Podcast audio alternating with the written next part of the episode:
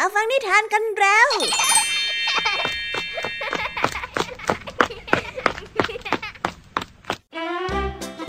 สวัสดีค่ะน้องๆ ยินดีต้อนรับเข้าสู่ชั่วโมงนิทานกับรายการคิสเอาในวันนี้พี่ยามีและกองทำนิทานหันษาพร้อมที่จะพาน้องๆ ไปตะลุยโลกแห่งจินตนาการที่เต็มไปด้วยความสนุกสนานและข้อคิดต่างๆเงื่อนมายกันแล้ว เอาละค่ะ เราไปตะลุยโลกแห่งนิทานกันเลย เริ่มต้นกันที่นิทานเรื่องแรกเป็นเรื่องราวการผจญภัยของม้าหนุ่ม ที่มีความทะเยอทะยาน และอยากจะกลายเป็นม้ารับใช้ให้กับมนุษย์ที่มีศักดิ์ศรีสูงส่ง บอกได้เลยนะคะ ว่าเส้นทางการผจญภัยของเจ้าม้าตัวนี้ ช่างตื่นเต้นแล้วก็เต็มไปด้วยเรื่องราวต่างๆ นานาเกินกว่าที่ตัวมันจะคาดเดาได้จนสุดท้าย วันเวลาแห่งการผจญภัย ก็พามันให้กลายเป็นม้าชรา และได้รู้จริง ๆ แล้วว่ามันนั้นเกิดมาเพื่ออะไรกันแน่ว้าว ต้องเป็นเรื่องราวสุดยิ่งใหญ่ ที่ชวนซึ้งใจแน่ๆเลยล่ะค่ะ มาไปติดตามเรื่องราวนี้พร้อมกันในนิทานเรื่องแรกที่มีชื่อเรื่องว่า สุขสงบที่บ้านสุดท้ายกันเลยนะคะและนอกจากนี้พี่ยามียังมีนิทานอีกหนึ่งเรื่องมาฝากกัน นั่นก็คือเรื่องเงื่อนไขในการหลุดพ้น ซึ่งเป็นเรื่องราวที่อธิบายสาเหตุ ว่าทำไมเจ้าลาถึงฉี่กันเป็นกลุ่ม แล้วก็ฉี่ซ้ำกันไปซ้ำกันมาจนน้ำเจิ่งนอง เรื่องนี้มีคำตอบจากการที่ลาเบื่อหน่ายในการใช้ชีวิตที่ถูกมนุษย์กดขี่ มันจึงได้ไปขอพรกับเทพเจ้า และอยากจะให้มันหลุดพ้นจากสิ่งนี้ เทพเจ้ารู้ดีว่าไม่สามารถที่จะแก้ไขอะไรได้ จึงให้คำพูดไปว่า พวกมันต้องทำอะไรบางอย่างเพื่อเป็นเงื่อนไขในการหลุดพ้น เอ๊ะ และนิทานเรื่องนี้ จะมีอะไรมากไปกว่าฉี่ไหมนะไปติดตามรับฟังกันในนิทานเรื่องที่สองกันได้เลยค่ะ นิทานภาษาพาสนุกในวันนี้ ลุงหลานนั้นกำลังคุยกันถึงแผนการในการจัดสวนหลายเรื่อง แต่เหมือนว่าเจ้าจอยของเราจะพูดไม่สนใจประเด็น จนทำให้ลุงทองดีต้องปวดหัวกับการต้องพยายามเข้าใจเจ้าจอย เอ๊ะ แล้วคำว่าประเด็นจะมีความหมายว่าอย่างไร ไปรับฟังพร้อมกันในภาษาพาสนุกกันนะคะ เป็นยังไงบ้างเอ่ย หลังจากที่พี่ยามีได้เล่าเรื่องความสนุกกันไปบางส่วนแล้ว น้องๆ พร้อมที่จะไปตะลุยโลกนิทานกันแล้วหรือยังคะ ถ้าพร้อมกันแล้วเราไปรับฟังนิทานเรื่องแรกกันเลย กับนิทานที่มีชื่อเรื่องว่า สุขสงบที่บ้านสุดท้ายไปรับฟังกันเลยค่ะ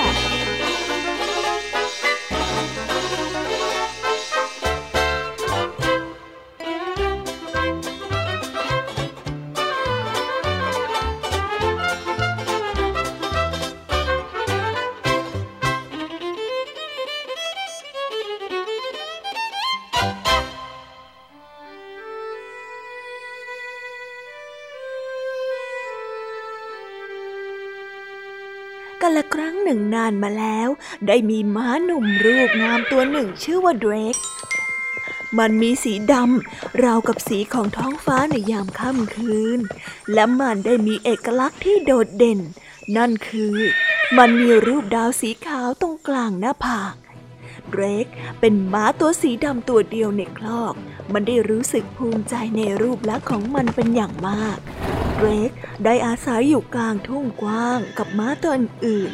พวกมันมีชีวิตที่แสนวิเศษ และก็ได้วิ่งเล่นอย่างเป็นอิสระ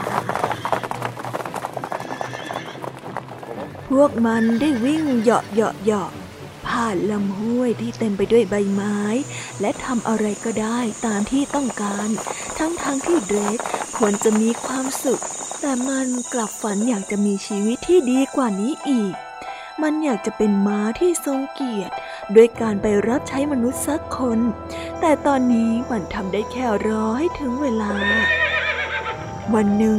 เดรกได้มองเห็นรถที่วิ่งผ่านไปมา มันได้สังเกตว่ารถม้าคันนั้นได้ถูกลากโดยม้าสีดำสี่ตัว แต่ไม่เห็นว่าตัวไหนมีความสง่างามเท่าเดรกเลย มันได้เห็นเช่นนั้น มันก็ได้คิดขึ้นมาในใจว่า ฉันมีรูปร่างที่สง่างามที่สุด และฉันเชื่อ ว่าโชคชะตากำหนดให้ฉันมีชีวิตที่ดีกว่านี้ คอยดูเถอะนะ สักวัน ฉันจะมีชีวิตที่แสนวิเศษ และไม่ต้องคอยมาวิ่งหาหญ้ากินเองแบบนี้อีกต่อไป คอยดูสิ ถ้านายไม่เชื่อคอยดูได้เลยเกรกได้รำพึงรำพัน เมื่อมันได้มองเห็นรถม้าที่วิ่งผ่านไป จากนั้นมามันก็เอาแต่คุณคิดว่าจะต้องทำอย่างไร วันหนึ่งเดรกก็ดินึกอะไรขึ้นมาได้ โดยความที่มันอยากจะตามรถคันนั้นไป มันจึงเข้าไปทำความรู้จักกับม้าทั้งสี่ตัว ไม่แน่หรอกนะ เจ้าม้าพวกนั้นเนี่ยอาจจะบอกได้ว่าเดรกนั้นต้องทำอย่างไร ถึงจะได้มาทำงานแบบนี้บ้าง จากนั้นเดรกจึงได้วางแผนออกเดินทางเพื่อตามหาฝันของตน โห การที่ได้ลากรถม้าแบบนั้น ช่างเป็นอะไรที่เจ๋งซะจริงเลย ฉันอยากมีโอกาสแบบนั้นบ้างจัง เดรกได้ร่ำลาเพื่อนๆ เพื่อที่จะไปตามหาความฝันอันยิ่งใหญ่ มันได้เดินออกมาตามถนน มันได้ตามรถม้าและม้าทั้งสี่ตัวนั้นไป จนไปถึงหมู่บ้านเล็กๆ แห่งหนึ่งกลางหุบเขา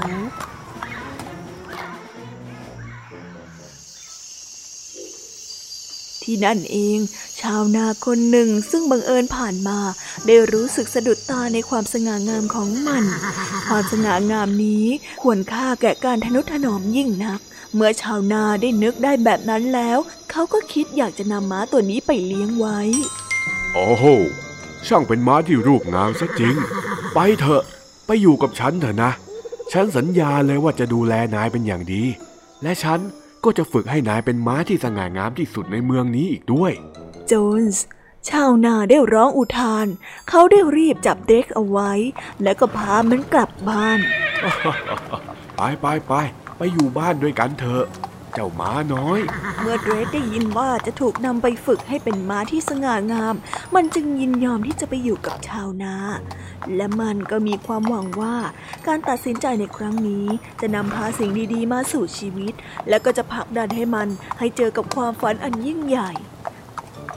เดรกได้ถูกนำมาไว้ในครอบเล็กๆ รวมกับม้าลากรถอายุมาก ชื่อว่าเฟรด และแล้วชีวิตใหม่ รวมทั้งการฝึกฝนของมันก็ได้เริ่มต้นขึ้น ไม่นานนักเดรกก็สามารถลากรถคันเล็กให้กับเจ้านายใหม่และครอบครัว แน่นอนว่ามันไม่ใช่รถม้าชั้นดี อย่างที่เดรกเคยฝันไว้ แต่เดรกก็ยังคงเชื่อว่าชะตาของมันได้ถูกกำหนดไว้ให้พบกับสิ่งที่ดีกว่านี้ มันเชื่อว่าสักวันหนึ่งจะต้องได้ลากรถมาที่สง่างาม และดูดีมีระดับอย่างแน่นอน แต่ถึงอย่างนั้นเดรกก็ยังรู้สึกสนุกสนานกับการลากรถคันเล็ก และได้อยู่ร่วมข้อกับเฟรสแม้ว่าเฟรดนั้นจะค่อนข้างดุก็ตาม ความอบอุ่นในครอบครัวอันเล็กน้อยนี้ทำให้เดรกลืมความทะเยอทะยานไปบ้าง หลังจากที่เดรกได้ลากรถม้าอยู่หลายเดือน โจนส์ก็ได้นำอานม้ามาส่งบนหลังของมัน และตั้งแต่นั้นมันก็พร้อมให้คนขึ้นขี่ถึงตอนนี้เดรกก็รู้สึกภูมิใจในตัวของมันเองมาก มันรู้สึกว่ามันกำลังวิ่งใกล้ความฝันเข้ามาทุกทีทุกที โจนส์มักจะขี่เดรกไปที่ตลาดเป็นประจำ แต่สิ่งที่เดรกชอบมากที่สุด คือการพาโจนส์ออกไปล่าสัตว์ป่า เพียงไม่นานเดรกก็ได้เป็นม้าชั้นยอดตัวหนึ่งของประเทศ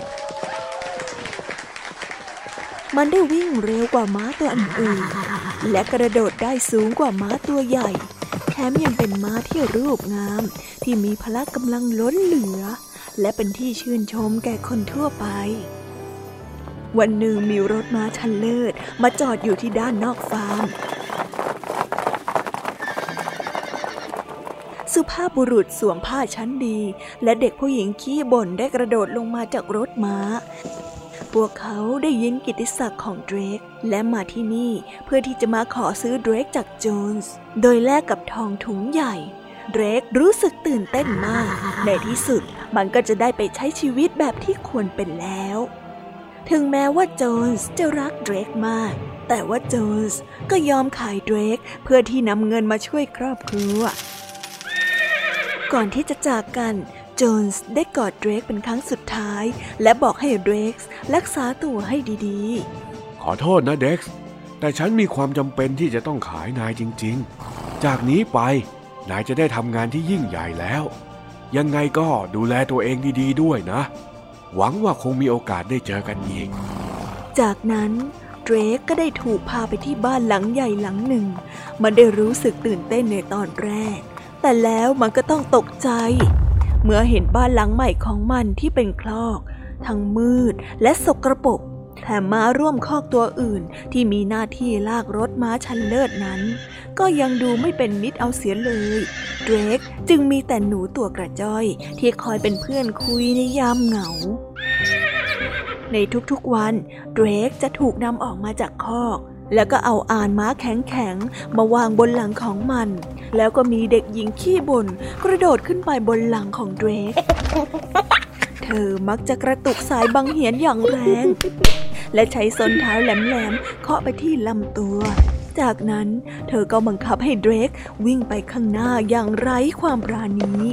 อีกทั้งยังชอบสั่งให้เดรกกระโดดข้ามทุกอย่าง ตั้งแต่รั้วลวดน้ำแหลมขึ้นสนิม ไปจนถึงคันถ่ายเก่าๆ ที่วางไว้อย่างไร้ระเบียบ หลายปีผ่านไป เดรกเริ่มเปลี่ยนแปลง มันได้ผอมลงมาก จากการที่ถูกใช้งานอย่างหนัก และขนสีดำก็ไม่เงางามเหมือนแต่ก่อน เพราะตอนนี้มันเริ่มกลายเป็นม้าแก่ตอนนี้มันไม่สามารถวิ่งเร็ว หรือกระโดดได้เหมือนเดิมอีกแล้ว วันหนึ่งเดรก แอบได้ยินเสียงเด็กหญิงขี้บ่นที่บอกกับคุณพ่อของเธอว่าไม่ชอบเดรกอีกต่อไปแล้ว พ่อคะ หนูอะอยากได้ม้าตัวใหม่ เจ้าเดรกเนี่ยมันไม่รวดเร็วเหมือนแต่ก่อนเลยอะตอนเนี้ยมันเป็นม้าแก่ๆที่แม้จะเอาเนื้อมาย่างกินก็ยังไม่อร่อยเลยค่ะพ่อ ซื้อม้าตัวใหม่ให้หนูนะคะเนอะนะพ่อเนอะนั่นคือคำที่เด็กหญิงได้บอกกับพ่อของเธอ จากนั้นเดรกจึงได้กลายเป็นม้าหัวเน่า และก็ได้ถูกนำไปขายที่ตลาดในราคาที่ต่ำมากๆ และที่นั่นก็ไม่มีใครสนใจมันเลย เนื่องจากมันเป็นม้าที่ผ่านการใช้งานมาอย่างมาก มันแก่และดูอ่อนแรง จนไม่สามารถนำไปใช้ประโยชน์อะไรได้ต่อไปอีก แต่ยังโชคดีสำหรับเดรกก่อนที่จะหมดวัน ชายรูปร่างคุ้นตาคนหนึ่งได้ปรากฏตัวขึ้น และก็ลูบที่หัวของมัน เขาคือโจนส์นั่นเอง ชาวนาผู้ใจดีซื้อเดรกด้วยเงินเหรียญเพียงไม่กี่เหรียญแล้วก็ได้พาตัวของมันไปด้วย แต่หน่าแปลก เขาไม่ได้พาเดรกไปที่ฟาร์ม แต่ว่าพามันไปที่ทุ่งหญ้าที่มันได้เติบโตมา แล้วก็ปล่อยให้มันเป็นอิสระ นี่เจ้าเดรก นี่น่าจะเป็นสิ่งสุดท้ายที่ฉันจะมอบให้แกได้แล้ว ใช้ชีวิตอยู่ที่นี่อย่างมีอิสระนะ โชคดีนะเจ้าม้าน้อยของฉันเรดได้รู้สึกหวาดกลัวในตอนแรก แต่เมื่อมันมองก้อนหินที่คุ้นตา มันก็ได้เริ่มสูดอากาศ แล้วก็มองไปรอบๆเดรกได้มองเห็นฝูงม้าฝูงหนึ่ง ซึ่งอยู่ไม่ไกลมากนัก มันได้ร้องทักทาย แต่ม้าตัวหนึ่งในฝูงนั้นก็ได้ส่งเสียงตอบรับกลับมาเดรกได้ยกขาขึ้น แล้วก็เริ่มวิ่งห่างออกไปจากโจนส์ ในที่สุดเดรกก็ได้กลับบ้าน และหลังจากที่ผ่านการผจญภัยมามากมายนั้น มันก็ได้รู้ว่า ทุ่งหญ้าแห่งนี้คือที่ที่ดีที่สุดในโลก สุดท้ายแล้ว ความฝันที่ยิ่งใหญ่ และสถานที่ที่เหมาะกับฉันก็คือที่นี่นี่แหละ คิดถึงจังเลย ทุ่งหญ้าของฉัน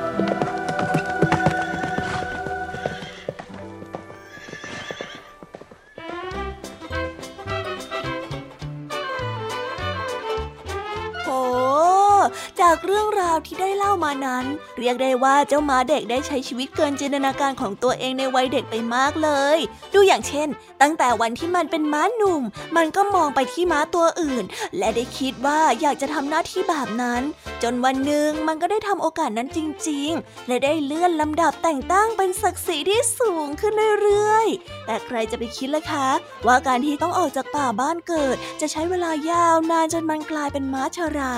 นั่นจึงงทำให้การกลับบ้านในครั้งสุดท้ายในชีวิตของมัน เป็นการกลับบ้านที่มีความสุขที่สุด มันเคยคิดว่าชีวิตของมันนั้นเกิดมาเพื่อการผจญภัย และออกไปใช้ชีวิตอย่างโลดโผน แต่ที่จริงแล้ว มันเพิ่งจะมารู้ที่หลังค่ะ ว่าความสุขของมันคือการได้อยู่บ้าน บ้านเกิดของมัน บ้านที่สุดแสนจะธรรมดาแห่งนี้นี่เองอุ้ยช่างเป็นเรื่องราวที่ฟังแล้วชวนอบอุ่นจริง ๆ เลยละค่ะ ไปต่อกันในนิทานเรื่องที่สองกันต่อเลยกับเรื่องราวของลาตัวหนึ่งที่อดทนกับการกดขี่ของมนุษย์ ที่ไม่ไหวอีกต่อไปแล้ว จนทำให้มันนั้นต้องไปขอพรกับเทพเจ้า แต่เทพเจ้าไม่สามารถที่จะช่วยมันได้โดยตรง จึงได้ออกบายให้เจ้าลาทำอะไรบางอย่าง เพื่อเป็นเงื่อนไขในการทำให้พรสำเร็จ แต่ว่าเงื่อนไขนั้นจะเป็นยังไง ไปรับฟังกันในนิทานเรื่อง เงื่อนไขในการหลุดพ้นกันได้เลย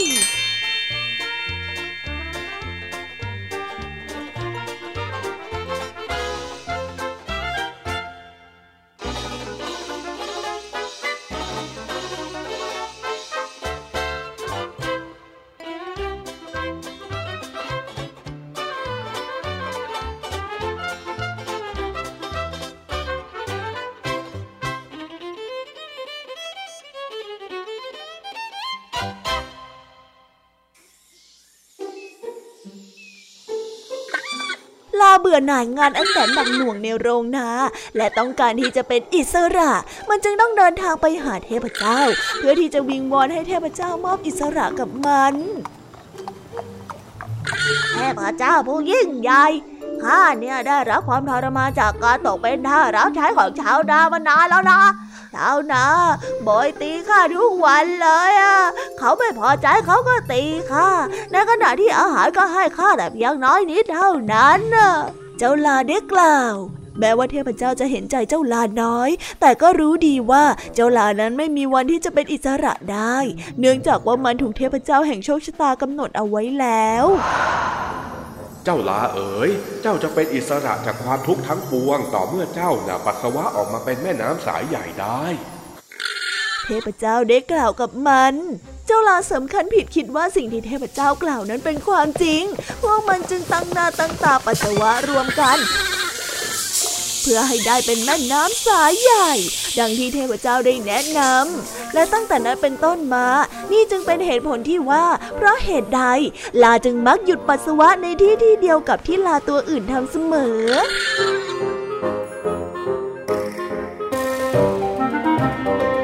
นิทานเรื่องนี้จึงได้สอนให้เรารู้ว่า อย่าหลงเชื่อในสิ่งที่เป็นไปไม่ได้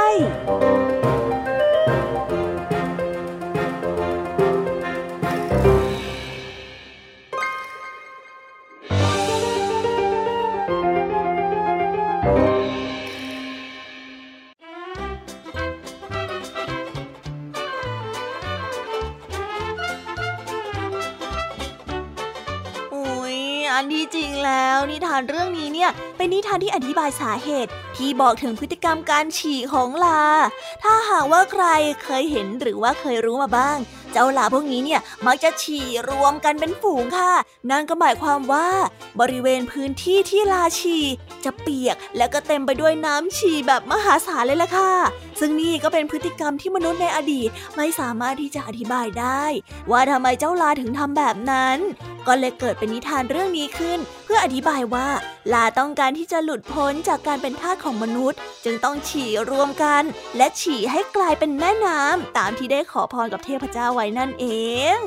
เอาละค่ะ ตอนนี้ก็จบนิทานในช่วงของพี่แอมมี่ก็ลงไปแล้ว เราไปต่อกันในช่วงภาษาพาสนุกกันต่อเลย ลุงทองดีนะคะกำลังปวดหัวกับการคุยแบบไม่สนใจประเด็นของเจ้าจ้อย ซึ่งพูดอะไรมาแต่ละอย่าง ก็ไม่ช่วยอะไรลุงทองดีได้เลยเอาเป็นว่าไปติดตามเรื่องราวความสนุกและความหมายของคำว่าประเด็นพร้อมกัน ในนิทานภาษาพาสนุกกันเลย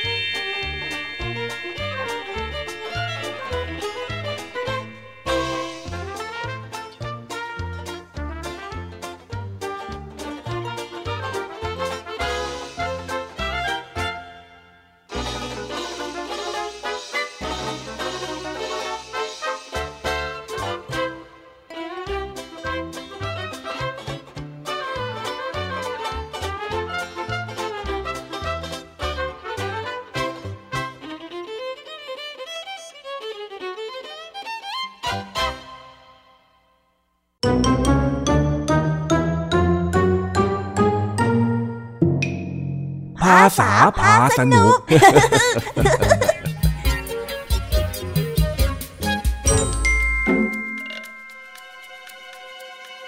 ลุงทองดีกำลังนั่งเขียนอะไรบางอย่างด้วยสีหน้าที่เคร่งเครียด เจ้าจอยที่ผ่านมาเห็น เลยตั้งใจจะแวะเข้าไปหยอก แต่ก็มีเหตุผลที่ต้องกลายเป็นส่วนหนึ่งสำหรับการขีดเขียนของลุงทองดี เอ๊ะวันนี้จะมีเรื่องอะไรอีกล่ะคะเนี่ย เอาละค่ะ ไปรับฟังพร้อมกันได้เลย อืม เอาแบบนี้ดีไหมนะ แต่ว่ามันก็ยังดูไม่ค่อยเข้าท่าแฮะ เฮ้ย ปวดหัวปวดหัวปวดหัวอะลาลาลาลาลาลาลาลาลาลุงทองดีจ๋าทำอะไรอยู่ล่ะจ๊ะ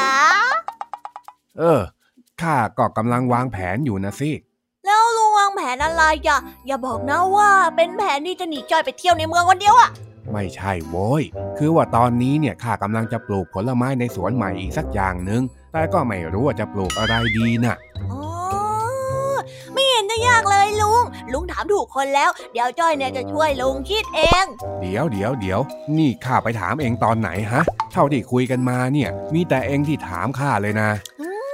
มอย่าคิดมากสิลุง คนเราเนี่ยบางทีก็ต้องมีคนช่วยคิดมาก ไม่งั้นจะมีมุมมองใหม่ ๆ ได้ยังไงเล่า เออ แต่ที่เองพูดนี่ก็ฟังดูเข้าท่าดีแฮะ หวังว่ามันจะได้เรื่องนะ คุยกับเองเนี่ย ว่าแต่ลุงวางแผนอะไรไว้มั่งล่ะจ๊ะเล่าให้จ้อยฟังมั่งสิ อ๋อ คือว่าข้าจะเลิกปลูกมะนาวแล้ว ปีนี้เนี่ยมันแล้ง แถมยังได้ผลผลิตไม่ค่อยดีด้วย มันก็เลยมีพื้นที่ว่างขึ้นมาอีกหน่อยนึง จนคิดว่าต้องมาปลูกอะไรดีนี่แหละข้าไม่อยากปล่อยให้ที่ดินมันเสียประโยชน์นะอืมแล้วต้นกล้วยล่ะจ๊ะ ต้นกล้วยก็ปกติดีไม่ได้มีปัญหาอะไรอืมแล้วมะม่วงล่ะจ๊ะมะม่วงก็ปกติดี นี่เองได้ตั้งใจฟังที่ข้าเล่าไหมเนี่ยข้าเล่าถึงต้นมะนาวโว้ยไม่ได้พูดชื่อกล้วยกับมะม่วงขึ้นมาเลย เองจับใจความให้มันถูกต้องหน่อยสิอ๋อลุงก็เลย อยากจะเอาอะไรสักอย่างมาปลูกแทนมะนาวใช่ไหมจ๊ะเออ ใช่ข้าก็นั่งคิดอยู่เนี่ยนึกนึกๆดูแล้วถ้ามันแรงมากไปอีกข้าปลูกอะไรไปมันก็อาจจะไม่ได้ผลเลยก็ได้ เฮ้ยลำบากใจจริงลุงได้รู้แล้ว ถ้าอากาศร้อนๆแรงๆแบบนี้นะนะ มันมีพืชอยู่ชนิดหนึ่งจอยเคยอ่านเจอในหนังสือการ์ตูนบ่อยๆฮะเองมีไอเดียเหรอไหนลองบอกข้าสิว่าที่เองอ่านเจอน่ะมันคือต้นอะไร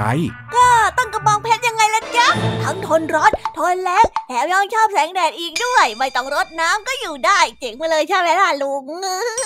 เฮ้ย แล้วข้าจะปลูกต้นกระบองเพชรไปทำไมอะฮะ เองเคยได้ยินใครที่ไหนเขากินกระบองเพชรกันเหรอ ไอ้ทนแรงก็ส่วนทนแรง แต่มันไม่ได้ให้ผลผลิตข้าก็ไม่ปลูกหรอกนะ เอ้า ถ้าเขาไม่กิน เราก็พยายามเอามาทำให้มันกินได้สิลุง นี่ไงนี่ไง เขาเรียกว่า ความคิดสร้างสรรค์ ถ้าเราเอาต้นกระบองเพชรมาทำอาหารได้เนี่ย เราก็จะกลายเป็นเจ้าของไอเดีย แล้วเราก็ไปจดลิขสิทธิ์ นี่ไง แค่นึกอะรวยแล้ว พอพอพอ เองพูดอะไรนี่ให้มันมีประเด็นหน่อยได้ไหมเจ้าจ้อยประเด็นเหรอ มันยังไงอะจอยต้องพูดถึงอะไรเหรอคำว่าประเด็นที่ข้าพูดเนี่ย มันเป็นคำที่หมายถึง ข้อความสำคัญหรือใจความสำคัญของเรื่องที่หยิบมาพูดต่างหากเล่า เองพูดอะไรมาแต่ละอย่างเนี่ย มันไม่ได้อยู่ในโจทย์ที่ข้าตั้งเลย ถ้าหากว่าเป็นข้อสอบเนี่ยนะ เองคงได้ศูนย์ไปแล้วเฮ้ แต่จ้อยอยากจะช่วยลุงนี่นาแค่จ้อยใช้จินตนาการเยอะไปหน่อยก็แค่เท่านั้นเองอะพอแล้วพอแล้ว วันนี้ข้าเหนื่อยแล้ว ขอพักก่อนเถอะ ไม่ว่าจะเกิดอะไรขึ้นเนี่ยเดี๋ยวข้าค่อยคิดเองโดยที่ไม่ต้องพึ่งเองดีกว่า โอ้ลุงความคิดจอยมันไม่ดีตรงไหนอะมันเป็นนวัตกรรมเลยนะ เวรกรรมของข้าละสิไม่ว่าเฮ้ย แค่ใช้สมองคิดงานก็เหนื่อยจะแย่ ยังจะต้องมาถกเถียงกับเองอีก โอ้ลุงอะ ปิดจินตนาการจอยอีกแล้วอะพอพอพอพอเดี๋ยวข้าไปดูมวยละข้าไปแล้วนะเอ้าเอ้าเอ้านั่นทิ้งเงินไม่เฉยเลย กลับมาก่อนดิจ้ะลุงลุง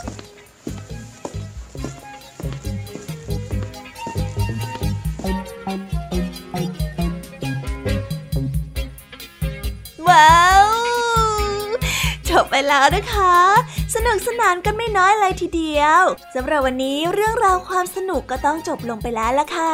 พวกเราและรายการคิสอาวก็ต้องขอบอกมือบายบายกันไปก่อน ใครที่มารับฟังไม่ทันสามารถไปรับฟังย้อนหลังได้ที่ไทย PBS Podcast นะคะ วันนี้จากกันไปด้วยเพลงเพราะๆในช่วงสุดท้ายของรายการ แล้วไว้เจอกันใหม่ในตอนถัดไปสำหรับวันนี้ สวัสดีค่ะ